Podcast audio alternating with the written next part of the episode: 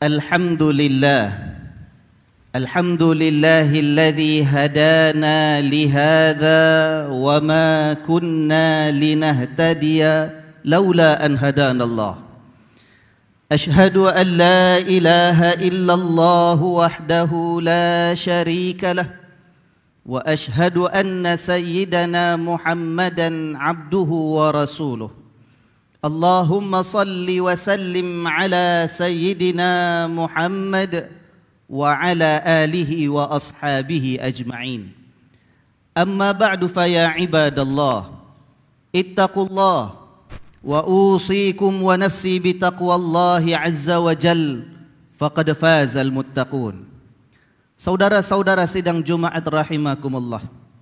Marilah kita bertakwa kepada Allah Subhanahu wa taala dengan sebenar-benar takwa. Takwa yang memelihara akhlak dan kepribadian kita. Takwa yang mendekatkan kita kepada Allah Subhanahu wa taala. Takwa yang memperbaiki hubungan kita sesama insan sehingga akhirnya kita berjaya di dunia dan juga di akhirat nanti. Amin ya rabbal alamin. Saudara-saudara sekalian, sifat dan akhlak manusia ini ada dua macam. Ada yang namanya sifat-sifat mahmudah, yaitu sifat-sifat mulia yang terpuji di sisi Allah. Namun ada juga yang namanya sifat-sifat madhmumah, yaitu sifat-sifat yang keji yang tidak diterima oleh Allah yang tidak seharusnya menjadi sifat bagi orang-orang yang beriman kepada Allah dan Rasulnya. Rasulullah sallallahu alaihi wa alihi wasallam saudara-saudara sekalian jelas telah diutuskan oleh Allah Subhanahu wa taala dengan tujuan untuk memperbaiki akhlak dan juga kepribadian umat manusia seluruhnya. Demikian firman Allah Subhanahu wa taala di dalam surah Al-Ahzab ayat 21 Laqad kana lakum fi Rasulillahi uswatun hasanah liman kana yarjullaha wal yawmal akhir wa dzakarallaha katsira yang bermaksud demi sesungguhnya bagi kamu itu di dalam diri Rasulullah sallallahu alaihi wa alihi wasallam terdapat contoh ikutan yang baik bagi orang yang senantiasa mengharapkan keredaan Allah dan mengharapkan kehidupan yang selamat pada hari akhirat nanti serta dia pula banyak mengingati Allah Subhanahu wa taala. Saudara-saudara sekalian, ayat ini selain daripada memuji ketinggian dan mulianya akhlak baginda Nabi Muhammad sallallahu alaihi wa alihi wasallam, Allah juga di dalam ayat ini menyeru malah memerintahkan kita ini sebagai umat Nabi sallallahu alaihi wa alihi wasallam untuk mencontohi dan meneladani jejak langkah akhlak mulianya baginda Rasulullah sallallahu alaihi wa alihi wasallam. Sidang Jumaat yang dirahmati Allah. Di antara sifat-sifat madhmumah yang saya katakan tadi sebagai sifat yang terkeji di sisi Allah yang perlu kita jauhi adalah satu sifat yang dikenali sebagai sifat ananiyah. Perkataan ananiyah dalam bahasa Arab ini berpunca ataupun berasal daripada perkataan ana yang bermaksud saya ataupun aku. Maka sifat ananiyah ialah sifat memikirkan kepentingan dan maslahat diri sendiri sahaja tanpa memikirkan tentang orang lain. Termasuk juga dalam sifat ananiyah yang dikeji oleh Allah ini ialah apabila seorang insan itu terpegun dan ta'assub hanya dengan pendapat diri sendiri sahaja tanpa mahu dan tidak sudi mengambil kira pandangan orang lain.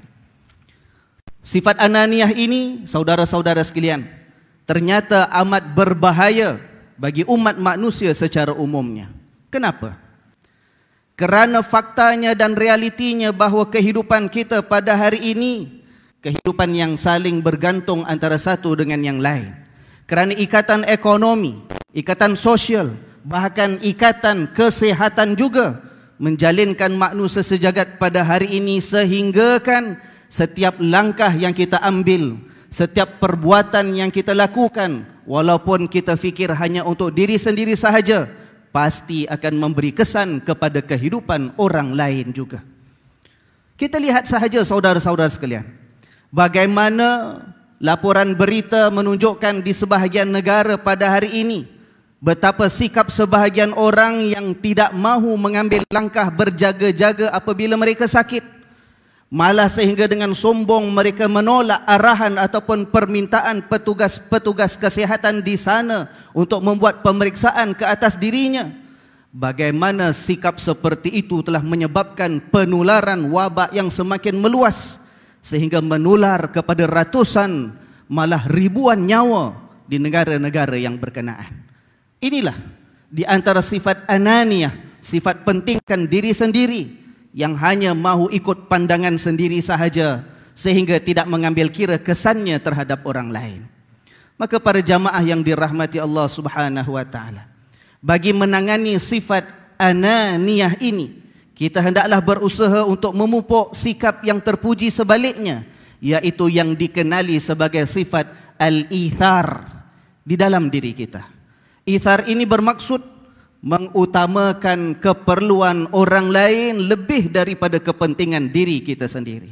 Dalam arti kata lain saudara-saudara sekalian, seorang mukmin ialah orang yang jiwanya penuh dengan kemurahan hati, senantiasa menginginkan dan memikirkan kebaikan untuk orang lain lebih daripada kepentingan dirinya sahaja. Perhatikan saudara-saudara sekalian, maksud hadis baginda Rasulullah sallallahu alaihi wa alihi wasallam Barang siapa yang ingin selamat daripada neraka dan ingin dimasukkan ke dalam syurga, maka hendaklah dia mati dalam keadaan dia beriman kepada Allah dan juga kepada hari akhirat. Dan dia juga hendaklah memperlakukan terhadap manusia seperti mana dia ingin dan suka manusia lain memperlakukan terhadap dirinya. Hadis riwayat Al-Imam Muslim rahimahullah. Saudara-saudara sekalian, inilah sikap yang perlu kita miliki. Inilah sifat dan akhlak yang perlu dimiliki oleh setiap yang mengaku sebagai orang yang beriman kepada Allah dan Rasulnya. Lebih-lebih lagi dalam keadaan dunia yang tidak menentu seperti sekarang ini. Sebagai contoh saudara-saudara sekalian, ketika kita berbelanja, walaupun punya ada kerisauan di dalam hati, jangan sampailah kita terikut-rikut mereka yang melampau batas memikirkan hanya keperluan diri sendiri sahaja sehingga mengakibatkan orang lain yang turut mempunyai keperluan menjadi mangsa dan teraniaya. Mudah-mudahan saudara-saudara sekalian dengan sifat al-ithar ini dengan kita menjauhkan diri daripada berakhlak dengan akhlak mazmumah di antaranya sifat ananiah yang kita sebutkan tadi. Mudah-mudahan Allah pelihara kita. Mudah-mudahan Allah pelihara keluarga kita, masyarakat kita, negara dan dunia kita seluruhnya. Mudah-mudahan dengan itu kita selamat daripada sebarang bahaya ancaman dan anasir keburukan di dunia dan juga di akhirat nanti. Mudah-mudahan Allah Subhanahu wa taala membersihkan diri kita dan menghapuskan sifat-sifat mazmumah yang masih wujud di dalam diri kita. Mudah-mudahan Allah menggantikan segala kekejian yang kalau masih ada di dalam diri ini Allah gantikan dengan sifat-sifat yang terpuji di sisinya. Amin ya rabbal alamin. Wa lakum fil Qur'anil azim wa nafa'ani ونفعني وإياكم بما فيه من الآيات والذكر الحكيم وتقبل مني ومنكم تلاوته إنه هو السميع العليم. أقول قولي هذا وأستغفر الله العظيم لي ولكم ولسائر المسلمين والمسلمات والمؤمنين والمؤمنات فاستغفروه فيا فوز المستغفرين ويا نجاة التائبين. آمين. آمين يا موفق الطائعين. وفقنا لطاعتك أجمعين. وتب علينا وعلى المسلمين. واغفر ذنبا من يقول أستغفر الله العظيم. أستغفر الله. الحمد لله حمدا كثيرا كما أمر. أشهد أن لا إله إلا الله وحده لا شريك له إقرارا بربوبيته وإرغاما لمن جحد به وكفر. واشهد ان سيدنا محمدا عبده ورسوله سيد الخلائق والبشر اللهم صل وسلم على سيدنا محمد وعلى اله واصحابه مصابيح الغرر اما بعد فيا عباد الله اتقوا الله تعالى فيما امر وانتهوا عما نهاكم عنه وزجر Saudara-saudara sidang Jumaat yang dirahmati Allah, marilah sama-sama kita bertakwa kepada Allah dengan sebenar-benar arti takwa, dengan meninggalkan segala larangan Allah dan kita berusaha bersungguh-sungguh untuk melaksanakan perintah-perintahnya. Sedarlah saudara-saudara sekalian, hidup kita di atas muka bumi ini hanyalah untuk sementara sahaja. Akhirat jualah tempat kembali kita untuk selama-lamanya. Oleh itu siapkanlah bekalan kita sebelum kembalinya kita kepada Allah Ta'ala nanti pada hari yang telah disifatkan olehnya dengan firmannya yauma la yanfa'u malun wala banun illa man atallaha biqalbin salim. Hari di mana nanti tidak lagi berfaedah harta mahupun anak-anak kecuali mereka yang kembali kepada Allah dengan membawa hati yang sejahtera. Salawat dan salam untuk junjungan Nabi besar kita Nabi Muhammad sallallahu alaihi wa alihi wasallam seperti mana yang telah difirmankan oleh Allah. Inna Allah wa malaikatahu yusalluna ala nabi. Ya ayyuhalladzina amanu sallu alaihi wa sallimu taslima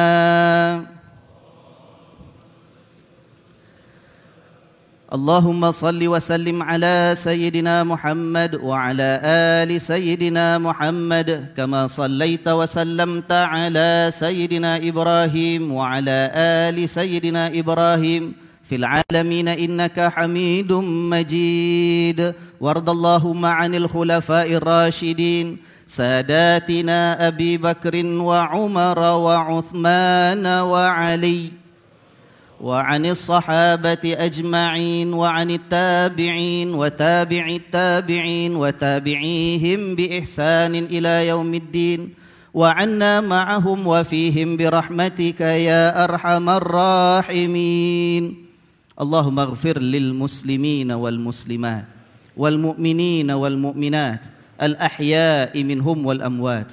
اللهم اكتب السلامة والعافية لنا ولعبيدك المعتمرين والمسافرين والمجاهدين في برك وبحرك وجوك من أمة محمد أجمعين. ربنا اغفر لنا ولإخواننا الذين سبقونا بالإيمان. ولا تجعل في قلوبنا غلا للذين آمنوا. ربنا إنك رؤوف رحيم. عباد الله إن الله يأمر بالعدل والإحسان. وإيتاء ذي القربى وينهى عن الفحشاء والمنكر والبغي يعظكم لعلكم تذكرون. فاذكروا الله العظيم يذكركم واشكروه على نعمه يزدكم واسألوه من فضله يعطكم ولذكر الله أكبر والله يعلم ما تصنعون.